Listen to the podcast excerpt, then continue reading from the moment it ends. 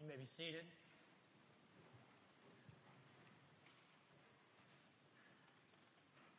Wanted to take a minute and thank you all here at Central and here in Florence for the continued support throughout the years. Growing up here was a true blessing, and I will always be grateful for the many lessons I learned down here whenever I was a child and since then. As a matter of fact, I learned a lesson just last week in the Commons area.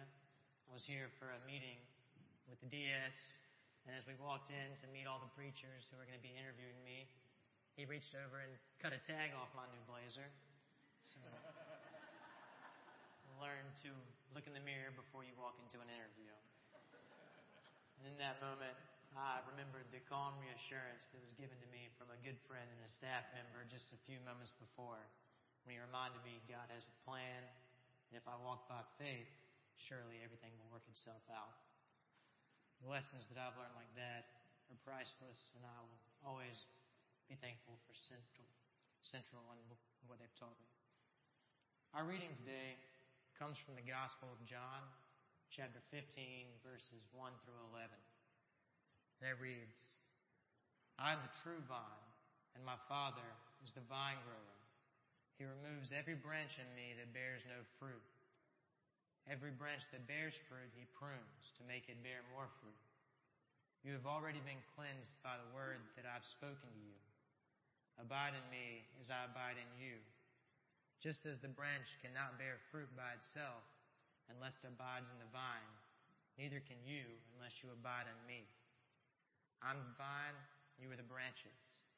Those who abide in me, and I in them, bear much fruit. Because apart from me, you can do nothing. Whoever does not abide in me is thrown away like a branch and withers. Such branches are gathered thrown into the fire and burned. If you abide in me and my words abide in you, ask for whatever you wish and it will be done for you. My Father is glorified by this, that you bear much fruit and become my disciples. As the Father has loved me, so I have loved you. Abide in my love. If you keep my commandments, you will abide in my love, just as I have kept my Father's commandments and abide in his love. I've said these things to you so that, you, so that my joy may be in you and that your joy may be complete. This is the word of the Lord. All this talk of withering in the scripture makes me quite nervous. Whoever does not abide in me is thrown away like a branch and withers. Such branches are gathered and thrown into the fire. I know as Christians, Jesus' words are supposed to be comforting. After all, it is said in the scripture that because we are in Christ, we are already clean. Still, though, the thought of withering is frightening and definitely causes me to raise my eyebrow. Since I've been living in Atlanta, I've come to miss all the plants and greenery and wildlife that I've grown accustomed to as a South Carolinian. As a result, I've found a new hobby of planting plants in my windowsill. And I've started to learn about planting, and I've learned the fragility of plants. I've tended them, watered them, I turned them so that each side receives sunlight from the window, and still, I quite often have to trim off withering branches from my. I've learned all too well that any branch can wither. It can be the small branch at the base of the plant, or it can be the large branch that I thought was receiving all the nourishment. Still, the withering branches must be cut from the plant for the well-being of the whole. Maybe this is why the concept of withering is so unsettling. Throughout history, different Christians have tried to do the work of Christ, and often we've seen that their efforts have withered away. Some have even caused harm. The Crusades violently swept through Europe and caused so much pain for many families. The intermingling of Christian mission and colonization led to the enslavement of entire nations. There was cruel victimization of outcasts during the Salem witch trials. And some of these failed missions have often led to inferiority complexes and structures of oppression rather than real change. I was reading just the other day about how as recently as the early 2000s, political disagreements in Honduras led to the cancellation of thousands of mission partnerships that they had with Christian churches. This left massive shortages in school supplies for the poorest children in the country. It's clear to me that when religious efforts add to the suffering of those who are already weak, withering is taking place. And the worst part is that most of these Christians thought they were doing the work of Christ. They thought they were acting righteously. So, yes, the thought of withering is unsettling. As I was searching for the answer to this problem, I found a commentary that described the context of the scripture in which Jesus claimed to be the vine. It turns out that in the Old Testament, a grapevine was used to describe the Israelites, the people of God. The vine is a metaphor that emphasized the lineage of God's people from generation to generation. The vine set the Israelites apart. It marked their identity. And God was their gardener, who pruned the vine and even destroyed aspects of the vine that were unfaithful or unwilling to bear fruit. But when the Israelites began to use this imagery of the vine to set themselves apart, to assert themselves above others in the community, Jesus condemned the notion, saying that he was the true vine. It seems that oftentimes the Christian missions that have withered away over the years made the same mistakes as these Israelites. Throughout history, we've watched the withering happen, and it causes us to worry. The new vine was not meant to be a membership card into a prestigious community that set the Israelites above the rest of the community. Instead, it was an opportunity to abide with Christ and to bring restoration to the world. And in today's world, we also distinguish and affirm ourselves using the different vines that we're a part of. I stand up here today as a lifelong member of this church, this congregation. I have a legacy here my family's always been involved here. And because of the relationships I have here, my position up here in this pulpit is affirmed. While this makes me feel great and supported, this does not justify me as greater or lesser than any of you or than anyone else that we may encounter in our world. Too often, vines are used for the simple task of networking. Vines are used to set us apart, to confirm that we are a part of the England we all have different vines that we're connected to, but we must remember that these vines are fleeting and they don't make us greater than those we encounter. And there is a temptation to do the same in our churches and congregations. It's easy to look back at the teachings of Christ, the resurrection, and the sacrifice made by the incarnate God. It's easy to claim that the work is done, that Christians hold the key to salvation. That's not the kind of vine that Jesus is calling us to be a part of.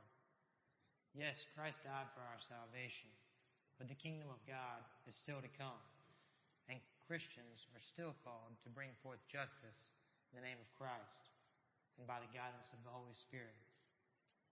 We are promised this in John chapter 14 when Jesus says, The advocate, the Holy Spirit, whom the Father will send in my name, will teach you everything and remind you of all that I've said to you. Christ used uh, this metaphor of the vine to distinguish a new group who would abide in his love. The Greek term for abiding in love was meno.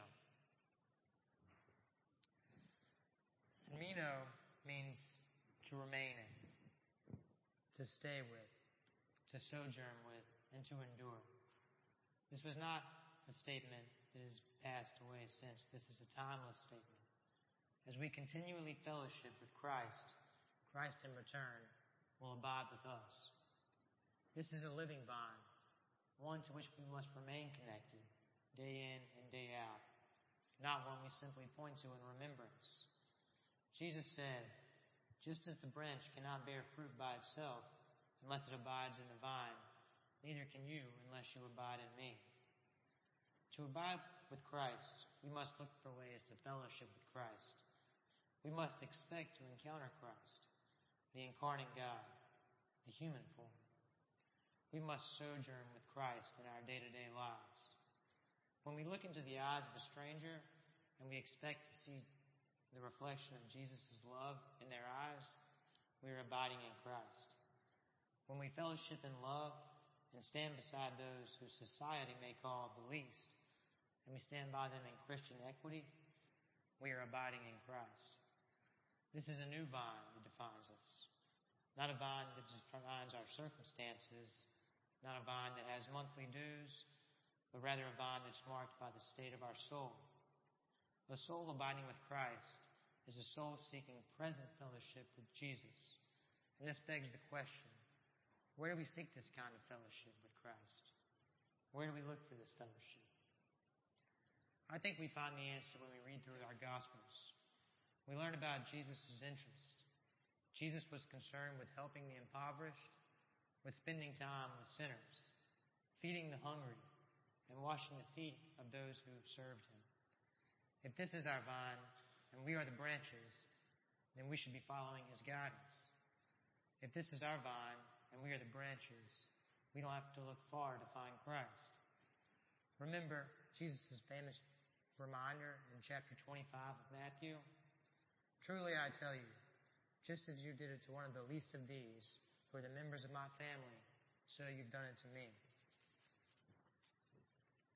Recent surveys show that here in Florence County alone, in 2017, there were 9,109 children living in poverty. That's more than a fourth of our children, 27.9%. As a church, we have to bring them into the vine of Christ. And if that's too large of a number to sit in our pews, here's another one. 73 children here in our county are living in foster care. Can you imagine the significance of telling those children that they too have a home in the vine? These statistics are astounding and honestly, they should be quite frightening to Christians. So we cannot afford to be stagnant while that kind of suffering is happening all around us. We cannot afford to cast blame, to hold resentment against our brothers and sisters. We cannot afford to allow the efforts of those who have come before us wither away. Today is Children's Sabbath, and I give thanks for the hard work done by these children sitting behind me that we've been enjoying so much. I'm proud to see that the vine here is still living and growing. They're learning about proclamation, service, worship, and what it means to be a part of the vine. While they're learning, they need to be reminded too that they are the future of the vine. Today they learn how to participate in the mission, but in the future they will define that very mission. So my prayer for this, as our children grow, I hope they continue to be bold I hope they will become listeners and teachers. I hope they continue to speak out about whatever it is they believe, and they will continue to make this vine their own, just as we have. It's not hard to see that there's a lot of young people in our world today that don't want to come to church. They don't want to feel ashamed. They don't want to feel like a sinner. And some children may never be comfortable in our church if their attire didn't match the rest of ours. They couldn't afford the shoes. It would help them to fit in. Earlier in the Gospel of John, Jesus clears the temple and reprimanded those present, saying, Destroy this temple, and I will raise it again in three days. The resurrection reminds us that Christ is the true temple, and that his mission is far greater than any church. I believe that when we choose to abide with these people that we encounter all around us every day, then when we, when we seek fellowship with them, and look for Christ in the midst of that fellowship, that's when we will be abiding with Christ. It is then that our mission will become clear. It is then that we will bear fruit. The beauty of the vine to me is in the way it adapts. Growing up, I spent a lot of time among the vines in my backyard. As a kid, I earned money from my dad by learning to pull the vines that grew I learned to cut the vines at the bottom. And when I would cut them all, I would come back weeks later to pull them out of the tree when it was easier. This method also got me in trouble when I learned that vines could be good as well as bad. I was always intrigued by the ways the vines adapted. They grew between the branches, between the trees even. They even grew up the walls of our house, always searching for nourishment, always moving toward the sun where they could receive the rain. Sometimes when I was pulling vines, I was astonished as I pulled and pulled, wondering if I would ever reach the end of the vine. And in the same way, I'm amazed by the unique ways Christians have adapted their methodology to fulfill the gospel that they've received. I think about the Peace March led by Dr. Martin Luther King to respond to violence and adapt with peace. I think about John Wesley's band meetings that provided for the relational needs of so many early Methodists, a society craving spiritual growth and an adaptation to the gospel. And I think about the countless translators of Scripture who spend their lives making Scripture available to foreign populations. Even here at Central, I've seen adaptation happening as our children and youth programs have grown and evolved. A new worship service is providing a place for alternative worship and praise. Salkehatchie was adapted and brought home as Sanahatchee. Our support of the snack program, Epworth, the care house of the Pee Dee, they're all very helpful adaptations that serve our community. But it's clear that the needs remain and our adaptation cannot stop or cease. The good news is that God is our gardener and the possibilities are endless. We have every resource we need to make a change, to change those statistics that I shared earlier. In the scripture, Jesus says, If you abide in me and my words abide in you, ask whatever you wish and it will be done for you. With the Holy Spirit as our guide, we will see the needs around us. And with God as our gardener, we can adapt accordingly. Christ is the true vine and a precious vine. And as the branches, we are called to bear fruit. To abide in Christ is to continually look to the incarnation as we engage with those around us.